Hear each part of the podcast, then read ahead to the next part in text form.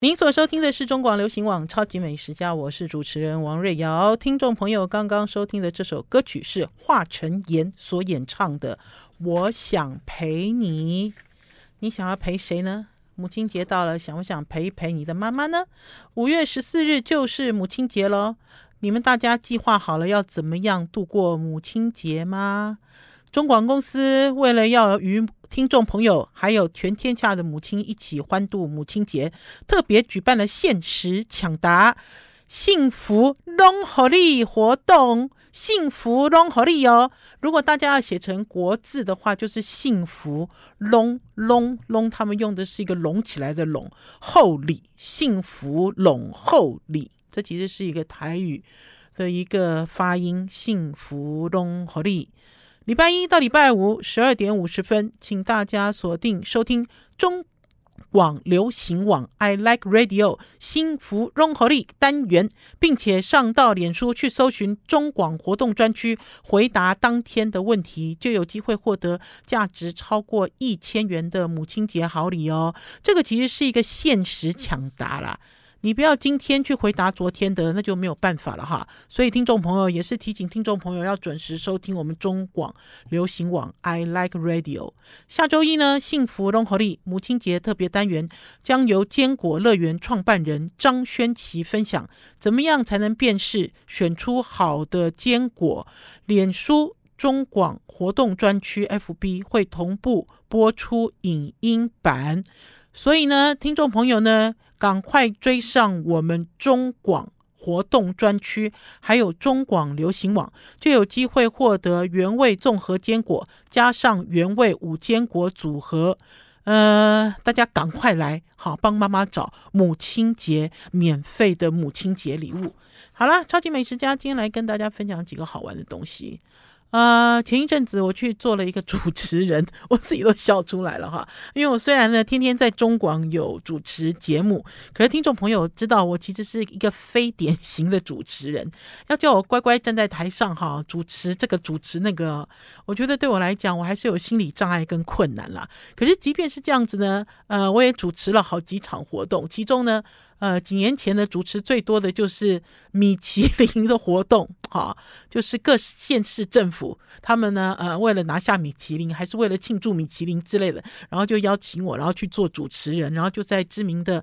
得到米其林餐厅里面还是大会议室，好，大家来讨论跟米其林有关的点点滴滴。可是呢，前一阵子呢，我又答应了一个活动，啊，这个活动很有趣，这都这个活动其实是我本身感兴趣，所以我才想参加。好，是一个主持活动，这个活动的主办单位是台湾优良食品发展协会。好，呃，我这样子讲哦，听众朋友或许没有什么太大的感觉啦。可是如果我讲 GMP。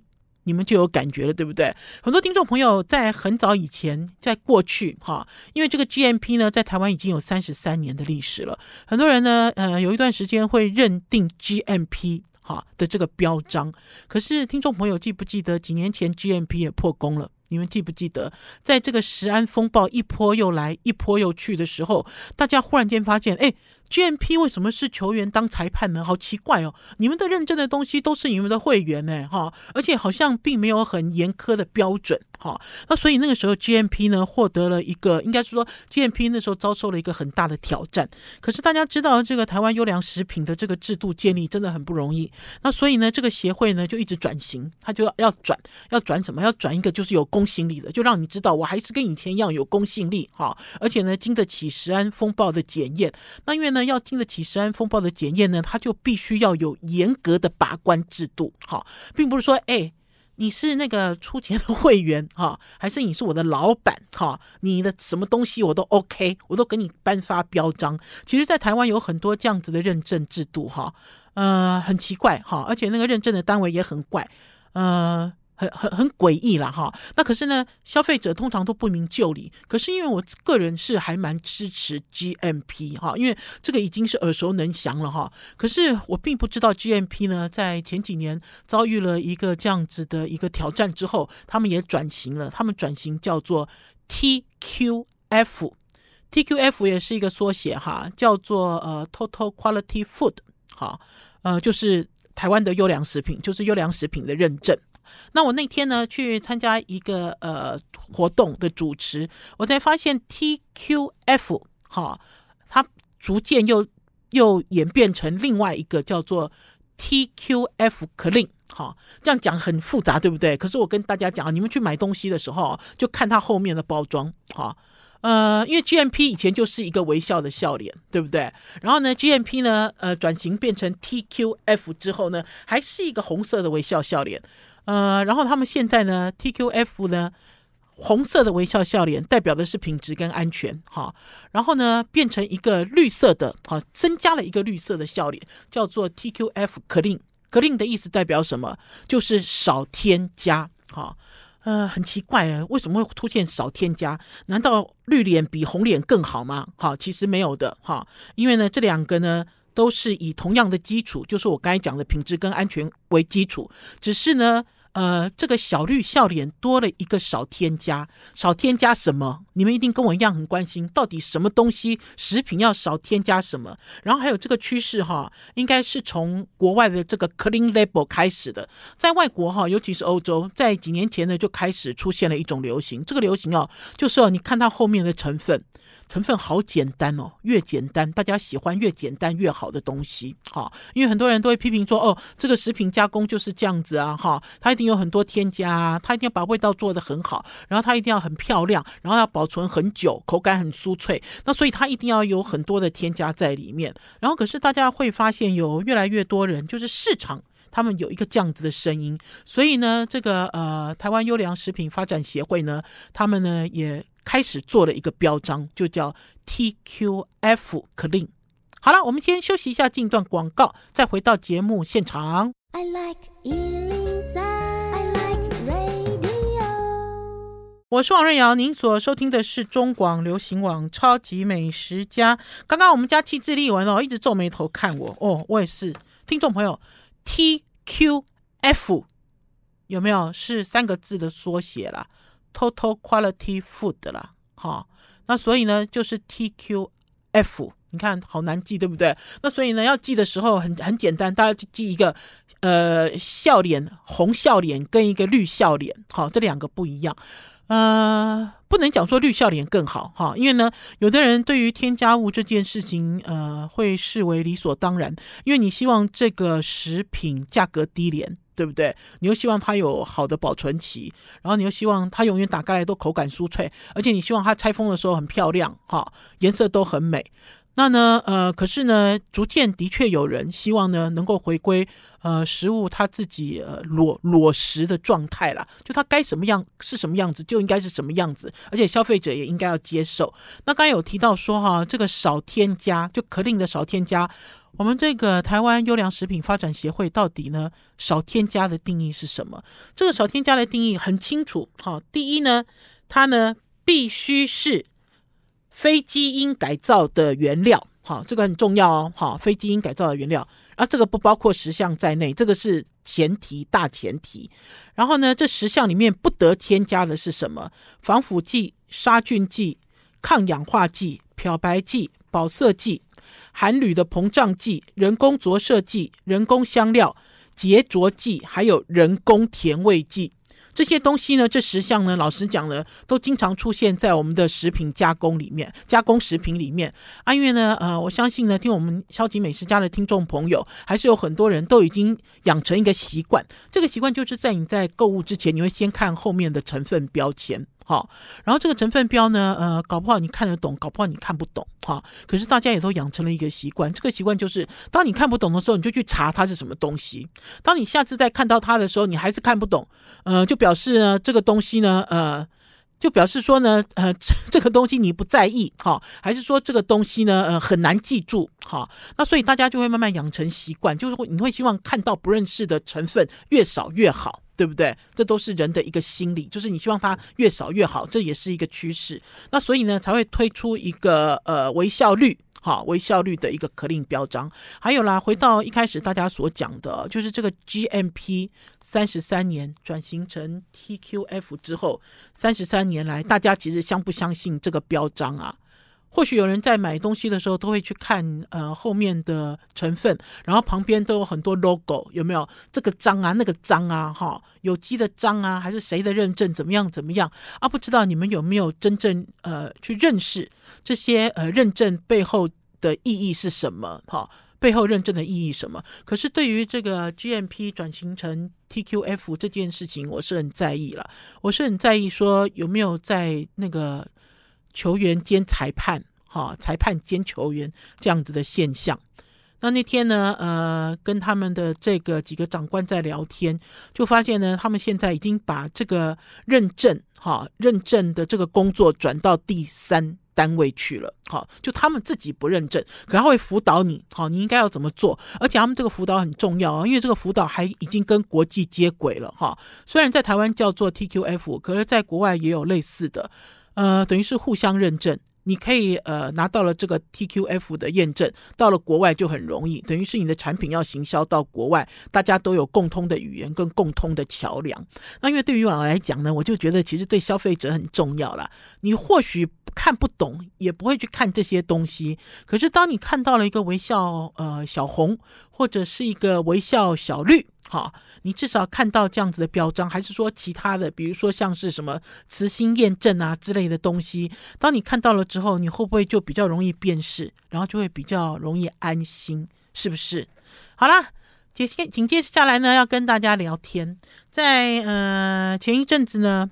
推荐了法租界的鸡汤跟法租界的黄金鱼汤，哈，这次呢，我们找了法租界的 Adam 来与石斑大王的班花仙物他们来合作开发黄金鱼汤，哈，呃，其实做完之后，哈，我其实百感交集了，百感交集是哦，我们用好的材料去做了真正的这个呃好吃的这个美食，哈，呃，就会发现。果然有人跟我讲说：“哎，瑞瑶姐，你知不知道现在那个网购都退烧了？他们现在那个小团购都好惨哦，都没办法。我本来都不太相信，我说只要是东西好，大家都卖得出去嘛，哈。然后可是经过了一阵时间之后，我才发现真的有改变嘞。啊，我有感而发的原因是因为大家知道前一阵子我有去试那个门前隐味的酸菜酸菜火锅。”大家知道吗？前一阵子我有在广播里面跟大家讲，那我最吃惊的是门前隐卫一开始的行销，你以为它是一家餐厅，可事实上呢，它之后的操作模式呢，都像呃食品加工厂。那所以当我在吃到门前隐卫的东西的时候，当然是很美味，因为你看它后面的成分标，它不美味也不行，哈，很多东西都加得很满，很多很足很全面。好，东西不会不好吃，当然很好吃。可是回归到呃，回到了这个法租界，他们自己所做的黄金跟黄金鸡汤跟黄金鱼汤，你会发现它完全没有任何添加，它只有鸡啊、鱼啊、水啊之类的调味的盐巴之后，然后你就会开始去反思。好，因为老实讲，为什么会以门前隐味为例子？是因为门前隐味卖的东西，在网络上卖的这些冷冻商品也非常贵。好，它并不是你认为只要是食品加工厂出来的价格就会便宜。好，那你就会去反思说，诶，这个消费市场未来我们应该要怎么做？还是说未来我们要怎么样因应消费者的需求去做调整呢？还是说未来我们还是投注很多很多的精力在做行销呢？不知道诶，你知道，其实对于我来讲，我也陷入了一种迷惑的状态。好了，我们要先休息一下，进一段广告，再回到节目现场。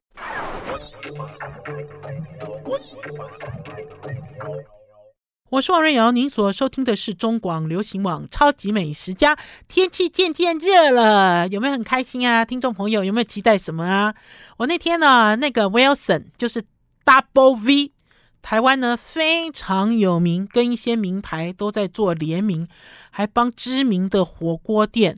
詹记火锅做冰的哈，然后还去跟很多法式餐厅啊、高级餐厅做联名，还有跟这个世界咖啡冠军联名的 Wilson，Wilson 呢那天打电话给我，他说：“瑞小姐，我有一个冰品想要上市，诶，他说我想要介绍给你这个他的另外一家店叫嘟嘟，嘟嘟在长春路上，哈，呃，那两个法文哈，因为它嘟嘟是法文，嗯、很好找。”因为嘟嘟呢，他的餐，他的这个小店的位置就在敦化北路，接近敦化北路，然后对面就是那一大片好像鬼屋一样不能处理的建案，然后对面也是一个嘟嘟的停车场，哈，它的位置就是这样子。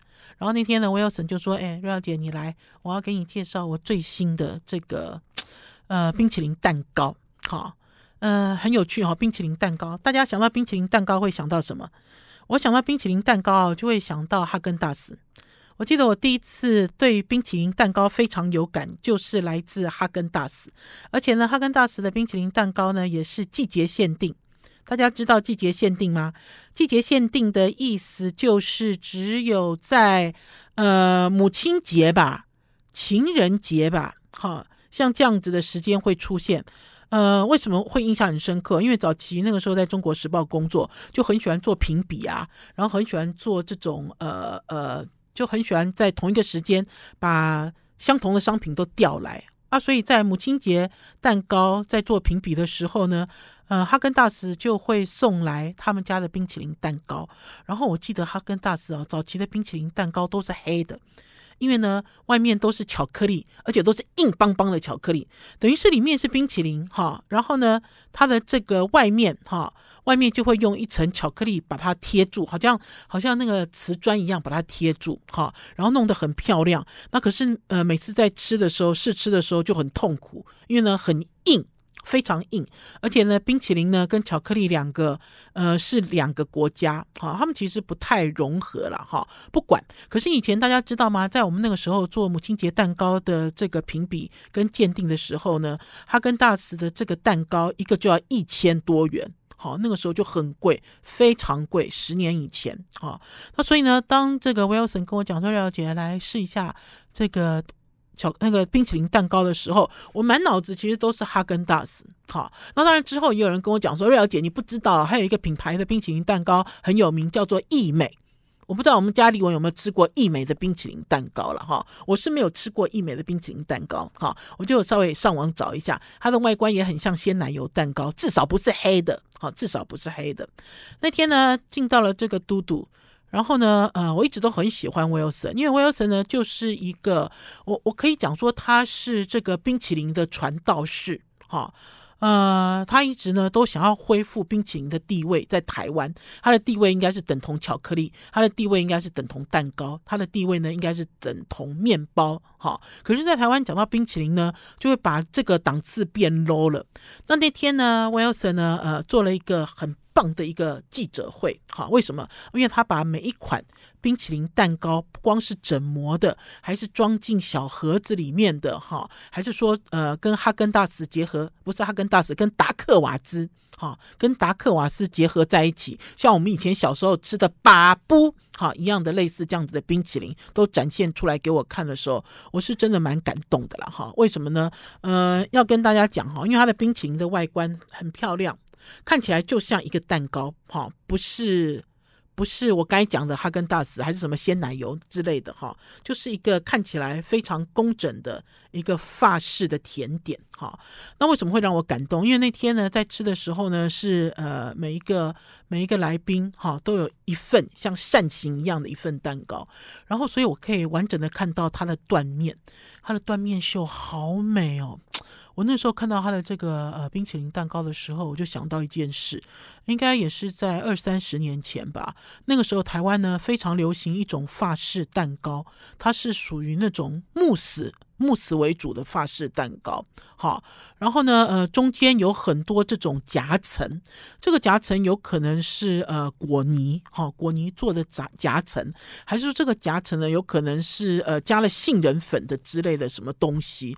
然后呢，我记得在早期那个时候在刚跑美食的时候，你看到这个蛋糕切面的时候，你说哦，怎么会这样子啊？好漂亮哦，哈，它那个断面的颜色好美哦，哈。那当然，慕斯蛋糕呢，在台湾流行了一阵子之后，就现在其实就不是主流了。现在就不完全是是流行的这个法式蛋糕。可是那天我在嘟嘟吃到了这个 Wilson 的冰淇淋蛋糕的时候，哦，我觉得有一种那样子的感觉回来了，好，一种一种很工整，好，就像 Wilson 本人一样，他本人也是一样好工整，然后呃很 organized 哈。呃都不会乱来的这种这种这种蛋糕。然后最重要的是，我那时候我有问威尔森，我说你你你是为了要转型吗？哈，才出这个冰淇淋蛋糕吗？威尔森跟我讲说，他说没有哎，他说瑞瑶姐，他说我本来一直都有出。好，这样子的蛋糕啊，只是呢，从来没有做主打，好，就从来没有敲锣打鼓了，哈。而且以前他的操作方式也是，以前他的操作方式就是什么季节到了，哈，他就限定推出，而且他的限定推出呢，他也不宅配，你要你就自己来店里取，哈。为什么呢？因为威尔森呢一直都很坚持，因为冰哦很难。很难宅配了哈，大家有没有发现母亲节哦，经常有一种新闻会跑出来，跑出来就是哦，还是情人节，经常会有一种新闻跑出来，就是我在网络上订购了一个蛋糕，结果我收到了这个蛋糕之后，这个蛋糕好像经过了九级地震还是十二级地震一样，哈，我收到手里就已经变成这样子了哈，更不要讲有一些装饰。蛋糕的装饰跟一开始它的宣传照片完全不一样，哈，这又是另外一件事。那所以威尔森呢，对于他的冰呢的要求非常高，哈，然后甚至于呃一直高到要送到消费者手上。我记得在疫情期间有一段时间哦，这个 Double V 哦，还有这个嘟嘟的生意都没有很好。然后记得那个时候呢，威尔森针对 Double V 有做呃送冰到府的服务。我那时候看到他送冰到府，我也很感动。为什么？因为他不敢交给快递人员，全部都是他的员工，哈，骑车，哈，小心翼翼，哈，把冰送到客人的手上。天哪，这要怎么做生意呢？我们要先休息一下，进一段广告，再回到节目现场。I like 103, I like radio。您所收听的是中广流行网《超级美食家》，我是主持人王瑞瑶。这是一个很奇妙的感觉，因为讲到了这个蛋冰淇淋蛋糕，大家一定都说都吃过了，对不对？然后呢，如果讲到了一些法式的一些小西点，你也都吃过，没有人没有吃过。可是我那天呢，进到了这个嘟嘟的店呢，呃，在等，还在等其他的一些贵宾来，桌上就有一盘饼干，哦，我就想说，我就吃，我吃了一半之后，我就跟威尔森讲，我说威尔森，你这饼干哪里买的啊？怎么那么好吃啊？我有神说：“瑶瑶姐，这是我自己做的啊。”他说：“啊，因为啊，他本来就是去法国学烘焙回来的啊，冰淇淋只是他学的其中一样，而且冰淇淋是他选定的一个职业。可是换句话讲，威尔森这些法式甜点都做得很好啊，只是他说以前他也有做，可是他都低调的卖。哈，就像嘟嘟刚开的时候呢，我也跑去几次，跑去几次之后就会发现他把。”冰的元素做成一个甜点，好美哦！哈，做成各式各样的形式，好时尚。可是都没有想到，谁会想到说像这样子，我们在外面都看得到的、买得到的，甚至你你买一盒喜饼，你收到人家结婚的喜饼礼盒，你都可以吃得到这个法式点心，可以做得这么好。嗯、我一定要特别介绍哈，因为我那天呢。吃了他的呃小泡芙，我没有吃到了哈。小泡芙跟 scone，这其实一直都畅销的哈。他那天给我们吃的呢是香草沙布列，还有巧克力沙布列，还有一个是香草罗密亚，另外一个是巧克力罗密亚，还有两个很好吃，一个是榛果权杖。还有一个是坚果脆饼，我刚刚在这边嘀哩嘟噜的讲哈，听众朋友说，哎，瑞肴姐，那这是法文，好，这是法文。可是听众朋友如果看到这些饼干的时候，就会觉得很眼熟，哎，些，这些饼干，哎，我是不是也经常会吃到呢？可是关键是在于这些饼干你会看到，可是当你吃到饼干的内容物的时候，会发现完全不一样，完全不一样。那天呢，本来是吃冰淇淋蛋糕。结果呢，我跟宝师傅几乎把他桌上的那一整盘饼干都吃掉了。哈，呃，我觉得用料很好，除了用料很好之外，工很细。它这个饼干哈，尤其是我最喜欢它这个香草罗密亚。这个香草罗密亚呢，其实就像一朵花一样。哈，以前呢，大家看到像这样子的一个饼干，就是用挤花袋挤嘛，对不对？比如说挤几坨，挤一个梅花状。哈。更厉害的，几个巴坨就可以了。没有，哈，用这个挤花袋挤成细细的一条，比凤眼糕还小还细，哈的这样子的面糊，然后黏黏黏黏黏在一起，然后中间呢再用那种坚果脆糖镂空的坚果脆糖，哈，然后去装饰。我吃在嘴里的时候，好轻盈，好好吃哦！我觉得它的饼干哦，都可以直接哈，直接作为这种呃，比如说要结婚啦哈，很珍贵的朋友啊，哈，还是这种呃，对于下午茶点很挑剔的人啊，哈，还是说心情很不好的上班族啊？我觉得我那天吃了他几片饼干，冰淇淋都还没有吃哦。我那天吃了他几片饼干，我就嗨到不行。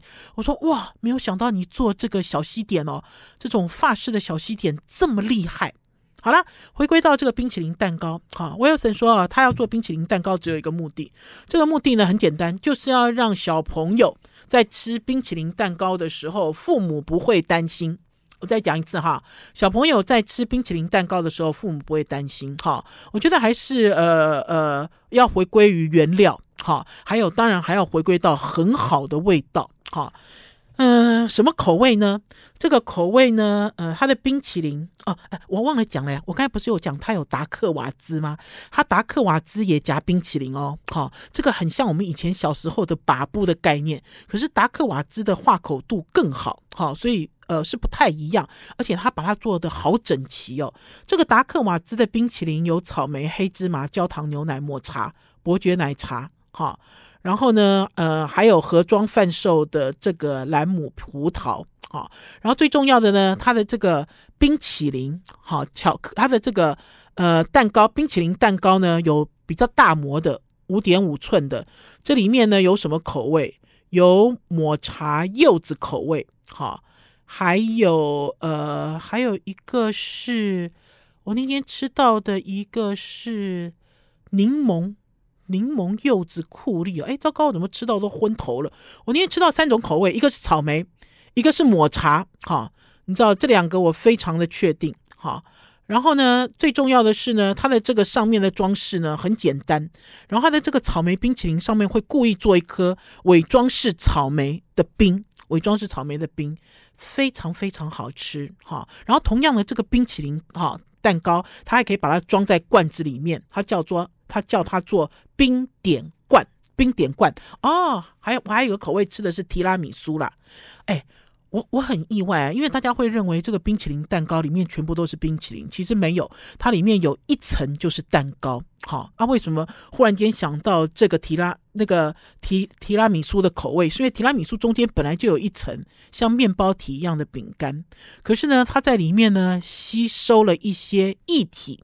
好，咖啡的液体啊，酒的液体之类的东西，你呢，它就可以跟冰淇淋哈放在嘴巴里的化口度是一致的哈，而不会说你今天吃了一个有所谓这个蛋糕体的冰淇淋蛋糕，你会觉得什么嘴巴里有渣渣的感觉哈，其实不会，完全不会。那我觉得这个也是 Wilson 最厉害的地方，就是他做这些东西，他都会讲究温度。好，这个温度呢是什么温度？放在你的嘴巴里面呢又是什么温度之类的这些哈，呃，很细微的东西，就会让你觉得说，哇，我吃它的一个这个冰淇淋蛋糕的感受不是冰淇淋蛋糕，是我从来没有感受到的一种非常华丽的一个法式的点心。哎呀，真的很有趣哎。那个威尔森讲说哈，他经过了一个疫情啊，他痛定思痛啊，他把这个嘟嘟改成一个外卖点哈，因为以前呢，他不会这样这样子认为，因为他要提供一个好的环境哈，然后提供一个好的服务，那当然还是可以内用，可是他现在就要主攻，他现在要敲锣打鼓跟大家讲，好的法式甜点，呃，除了你所认知的，除了你所认识的，他还可以做什么有关于跟。冰淇淋跟冰结合的点点滴滴的好味道。好啦，我们要先休息一下，进一段广告，再回到节目现场。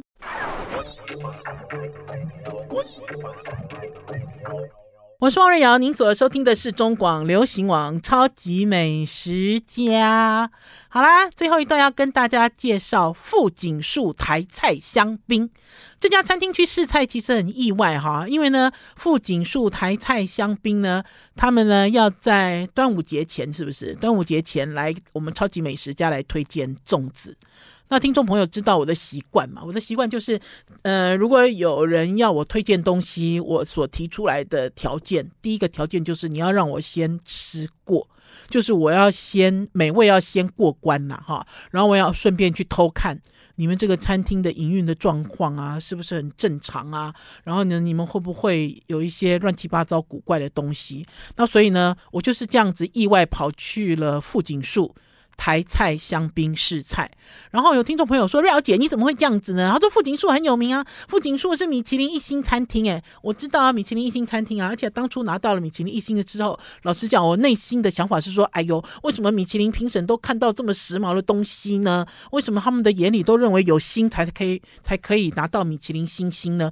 老实讲，我的内心是有一点点抗拒的啦。抗拒的原因是因为台菜难道一定要跟香槟配在一起才能够摘下米其林吗？好，就是我有一个这样子的想法，可是呢，也是因为这样子的关系呢，所以我才跑去这家餐厅试菜。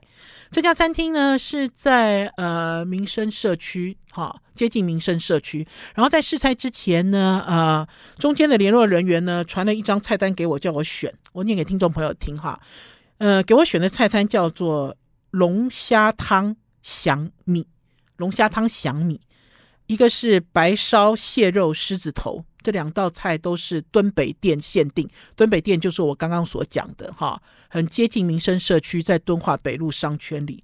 然后还有下面还有写预定菜：油淋蟹黄麻婆豆腐、花椒白烧鱼翅根、醉海鲜拼盘、醉海鲜拼盘、冷压椰子麻油鸡煮。佛跳墙、红蟳米糕、香辣螃蟹、桂花鲜蟹，还有鲳鱼米粉。那所以呢，我那天呢就打勾打了六道菜，我就去试吃了。我去试吃的时候，我发现我有一点误会。误会的原因是因为这些都是预定菜。老实讲呢，本来店家是希望我点几道预定菜，然后呢再点他们菜单上的一些小炒跟热炒。可是呢，他看到我点了六道菜之后，六道大菜哦，因为每道菜都是六人份或八人份。好，然后呢，呃，我一开始我也不知道嘛，我不开始我我我不我不知道我点错菜了，我就坐下来一直吃。那所以呢，他们也不好意思叫我再加菜。然后我一路哦，我在录影的时候，如果听众朋友稍后有看到这段影片，就会发现王瑞瑶一直哇哇哇哇哇哇的原因是我说哇，富锦树这么大方哦，每道菜的分量都这么大哦，你知道我我其实是很吃惊啦。吃惊的原因是因为之前我有上网稍微查过，也问了一些朋友，这家菜这家餐厅的菜并不便宜。哈，然后我就说，哦，原来怎么这么这么多？然后刚刚好在我隔壁桌有一个朋友，哈，朋友的朋友也在吃饭，然后呢，他就跑过来跟我聊天，然后我就跟他讲说，哎，你不觉得这家菜的菜量好大，好适合办桌？我就看他的脸出现三条线，他说没有啊，他不觉得他的菜量很大，他说他的菜都是四人份。我说怎么有呢？你看我这个狮子头，你看我这个螃蟹都是。公斤的，你知道，我就眼睛睁得大大的，然后结果我那个时候我才恍然发现，才恍然知道说啊，我点错了，我意外点了富锦树台菜香槟的半桌菜，因为预定菜呢都是大菜，而且都是半桌菜，所以呢我没有试到，好，就是这家餐厅让米其林好评审，不让米其林的密探好，还是说让一般消费所吃的东西，可是也因为这样子，我就吃到了他的大菜，好。呃，不但分量大，而且它的这个用料都很讲究哈。即使呢煮在这个羹汤里面的配角，比如说是虾米，比如说是香菇，哈，都是厚的大花菇或者是大海米。好，我就举这个例子给大家听。因为呢，我们去吃这些台菜，有很多羹汤，有很多水的东西，然后它会放很多配料，然后甚至有我还吃到有一道菜，它的笋丝切得像。牙线棒的牙线这么细，就像切的跟这个缝衣服的这个线一样细。我一开始我以为是姜丝，然后等到我吃的时候，我说：“哦，这个师傅为什么会切成这样子？”因为而且我一开始我误会是干贝，好，就我误会是瑶柱丝，就会发现呢，这家餐厅呢做菜做的很细，好。呃，主厨之后有来跟我们聊天，老板也有出来跟我们聊天。然后这个老板很有趣，这老板呢，我有约他来上节目。这个老板呢，他自己在 YouTube 有开一个频道，不完全是介绍吃啦，而且在 YouTube 介绍频道的时候，他会用他的观点来玩乐啊。因为他的这个事业投资到日本啊，这个老板呢就有跟我讲，这个老板说他以前哦，早期是做这个成衣代理，他代理了很多日本的成衣。好，然后呢，他就发现说，他为什么都在代理别人的品牌，他为什么不能？能够那个好好的跟全球，还是跟他所熟悉的日本市场来推荐台湾的品牌，他所以他就成立了这个富锦树。换句话讲，富锦树这家餐厅，好，从头到尾都是为观光客量身定做。因为富锦树有开到日本，我那天呢，呃，有上传一段短影片，就是在介绍我在富锦树吃的六道大菜。听众朋友，如果等不及我的长影片哈，就先去 Google 王瑞瑶富锦树，就会看到那六道很精彩的大菜哈。然后呢，呃，这个老板呢，他就讲说他的店开在日本哈，然后呢，什么东西都是以观光客哈的角度来设计料理，包括这个餐酒的配搭哈。呃，那所以呢，老板很老实说，他说米其林哦，指南哦，来到台湾的第一年，他就说为什么没有我？因为他那个时候在日本就已经开店，而且日本店还蛮火红的哦。有听众朋友还有留言说：“瑞瑶姐，你没有去给富锦树吃一下，再去东京。”我说：“我去东京吃日本料理都来不及了，我还哪时间吃台菜啊？”哈，然后所以这个老板他就很老实讲了，我觉得就是一个性情中人。他说：“为什么第一年没有我，第二年也没有，一直到第四年才有我？我这店已经开了十年了，而且已经非常成熟了。”哈。呃，的确是这样子了。我也认识了一些朋友，这些朋友呢，他们专门在做伴手礼，他们的伴手礼都是给台湾做面子的，所以会以外国的角度来思考，来提供他的料理配搭，来提供他的服务。所以呢，富锦树的台菜呢，并不是台菜，哈，他的台菜是大台湾料理。你可以在里面看，有吃到一种外省的感觉，你还可以吃到西餐、日本料理，哈。可是它不是日本料理或外省菜哦，是融合在融合在它的菜里面的一种大台湾料理的感觉。好了，超级美食家今天的节目到此告一段落，听众朋友，下个礼拜一中午空中再见。等一下，请大家继续收听潘怀宗所主持的什么节目？听医生，听医生的话哦，拜拜。